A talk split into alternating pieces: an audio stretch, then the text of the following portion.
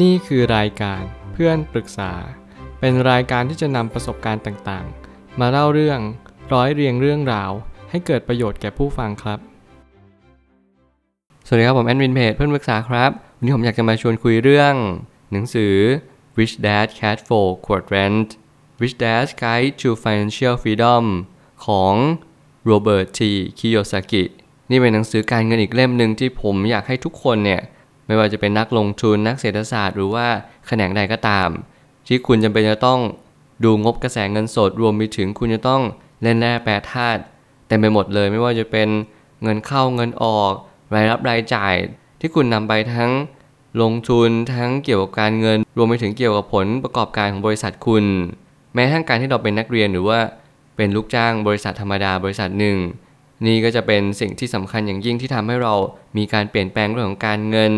การดูงบการเงินส่วนบุคคลรวมไปถึงการดูสิ่งที่เราไม่เคยรับรู้เลยนั่นก็คือสภาพคล่องนั่นเอง การเรียนรู้เรื่องราวเหล่านี้มันทำให้เราเรียนรู้ว่างบกระแสเงินสดเป็นงบที่สำคัญที่สุด เราจะสามารถสร้างกระแสเงินสด จากสิ่งใดได้บ้างไม่ว่าจะเป็น passive income หรือที่เรียกว่ารายได้จากสินทรัพย์ รวมไปถึง active income ที่เป็นการสร้างรายได้จากการที่เราประกอบอาชีพ หรือว่าใช้เวลา ของเราไปกับการแลกเงิน นี่ยังเป็นเหตุผลที่สำคัญยิ่งของการที่เราจะใช้ชีวิตต่อไปในณวันนี้ เราจะเลือกทางไหน และทางแต่ละทางนี้มีความสำคัญลดหลั่นกันไปอย่างไรบ้าง เราจึงต้องมาร่วมหาคำตอบกัน ผมไม่ตั้งคำถามขึ้นมาว่า เมื่อพ่อรวยสอนลูกฉบับกระแสเงินสดสีด้าน ก็จึงเป็นสิ่งที่เราต้องมองกันใหม่หมดเลยว่า อาชีพของเราอยู่จุดใด ถ้าเรามองแผนผัง Cat for Code Rand นั่นก็คือ เราจะมีทั้งหมด 4 อาชีพ นั่นคือ Employee คือจากฝั่งซ้ายก่อนแล้วก็ Self Employed แล้วไปฝั่งขวาบนนั่นก็คือ Business Owner และขวาล่างก็คือ Investor เราก็จะมีทั้งลูกจ้าง การที่เราเป็นนายตัวเอง การที่เราเป็นเจ้าของบริษัทสามารถที่จะจ้างผู้อื่นมาทำแทน รวมไปถึงนักลงทุนสี่อาชีพนี้ที่เป็นสี่อาชีพที่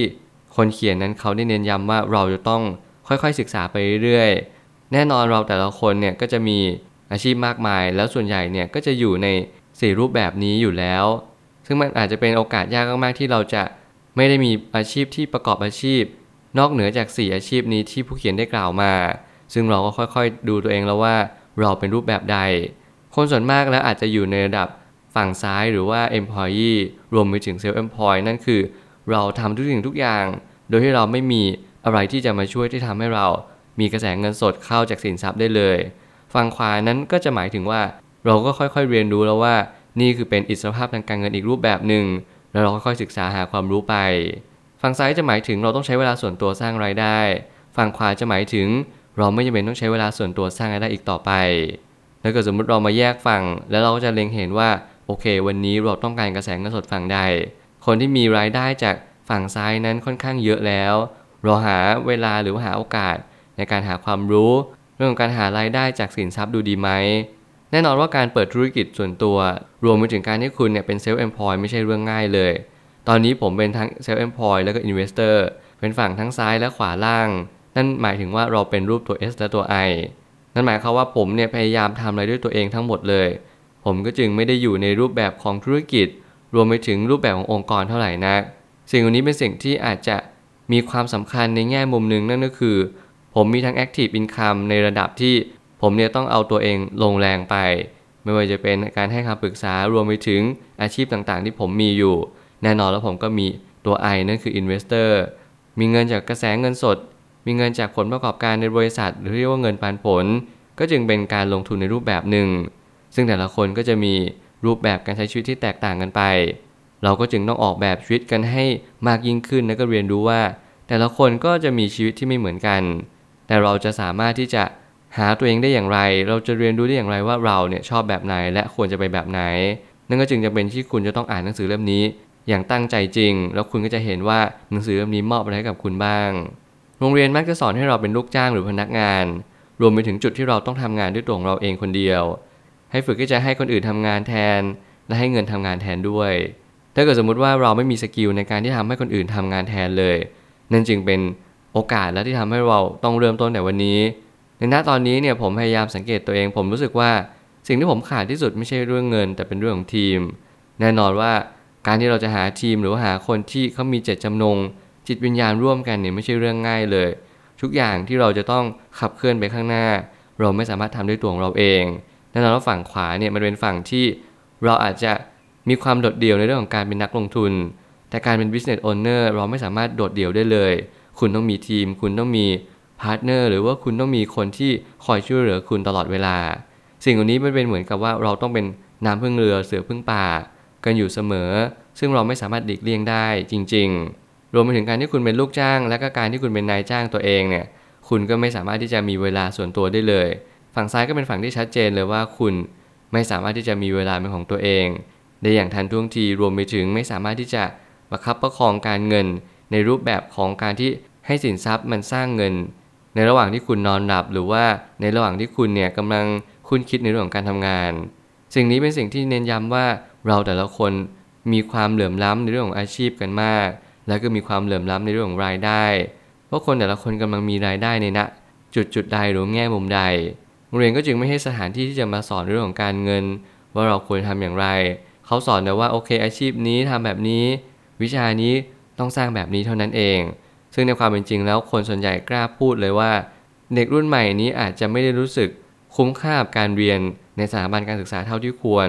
แต่ในหลาย ๆ เคส หรือว่าในหลาย ๆ กรณีก็ไม่ได้หมายความว่าการเรียนในสถาบันเป็นสิ่งที่แย่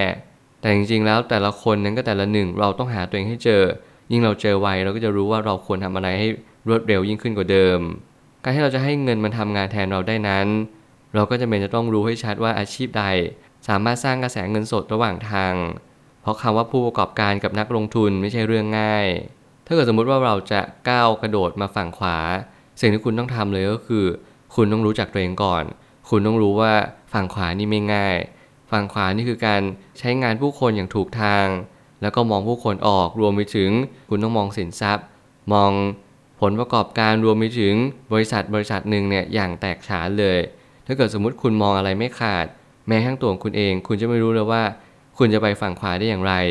ฝั่งขวานี้คือการกำหนดอนาคตแล้ว แต่ฝั่งซ้ายก็คือการที่คุณยังไม่รู้อนาคตจะเป็นอย่างไร คุณก็เลยทำในสิ่งที่คุณทำอยู่ในณวันนี้ โดยที่คุณยังไม่ได้เห็นสิ่งที่มันสาคัญที่สุดนั่นก็คือ การช่วยเหลือซึ่งกันและกัน การช่วยเหลือโลก การทำสิ่งที่สร้างสารรค์ต่อยอดไปเรื่อยๆ นี่ยังเป็นสิ่งที่ท้าทายอย่างยิ่ง ต่อการที่เราประกอบอาชีพอย่างณวันนี้ เมื่อการที่ผมได้เรียนรู้ในเรื่องของการสร้างบริษัทเนี่ยผมก็เลยรู้สึกว่า จริงๆ มันไม่ใช่เรื่องง่ายเลย สิ่งที่มันไม่ใช่เรื่องง่ายก็คือ คุณจะทำอย่างไร ถ้าเกิดสมมติคุณมีลูกน้อง คุณมีคนที่คุณจ้างอยู่ และเขากำลังมีลูก มีภรรยา มีสามี รวมไปถึงมีภาระค่าใช้จ่ายมากมาย แต่ว่าคุณเนี่ยมองไม่เห็นอนาคตของบริษัทหรือว่าสิ่งที่คุณทำอยู่เลย สิ่งนี้มันเป็นสิ่งที่เน้นย้ำว่า การที่คุณจะเปิดรับใคร การที่คุณจะต้องหาใครมาดูแลเนี่ย คุณจำเป็นจะต้องดูแล ไม่ว่าจะเป็นหาทางการเงินบริษัท ตัวของคุณเองรวมไปถึงคนที่คุณกำลังดูแลอยู่ไม่ว่าเขาจะเป็นลูกจ้างคุณหรือใครก็ตาม เหมือนกับว่าการที่เราจะสร้างกระแสเงินสด ในรูปแบบของการที่ให้คนมาช่วยเราเนี่ยเราก็ต้องมั่นใจแล้วว่า ระบบของเรา system ของเรามันค่อนข้าง stable ระดับหนึ่งหรือเราก็ต้องค่อยๆเรียนรู้ว่าเราจะลดความเครียดจากการสร้างกระแสเงินสดจากสินทรัพย์ได้อย่างไร หลายๆคนก็เป็นนักลงทุนก่อนเป็น investor ก่อน แล้วค่อยเลื่อนขั้นไปเป็น business owner หรือว่าผู้ประกอบการอย่างเต็มตัว นั่นก็จึงมีเหตุผลว่าเขาจะมีกระแสเงินสดจากสินทรัพย์มาก่อน แล้วเขาก็เลยมีแรงมาเป็น self employ แหล่งนั้นเขาก็เลยกลายเป็นคนที่เรียนรู้ว่ามีโอกาสหรือช่องทางรวมถึงเวลา ที่จะพัฒนาตัวเองไปถึง business owner จริง ๆ สุดท้ายนี้ ทั้งนี้ทุกอาชีพมีคุณค่า และมีความหมายต่อระบบทุนนิยมทั้งหมดทั้งสิ้น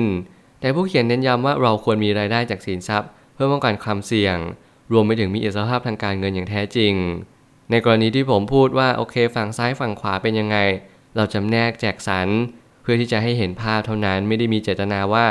ฝั่งไหนดีกว่ากัน ผมเชื่อว่าทุกๆ ฝั่งทุกๆ ตารางทุกๆ แง่มุมหรือว่าทุกๆประเภทเนี่ย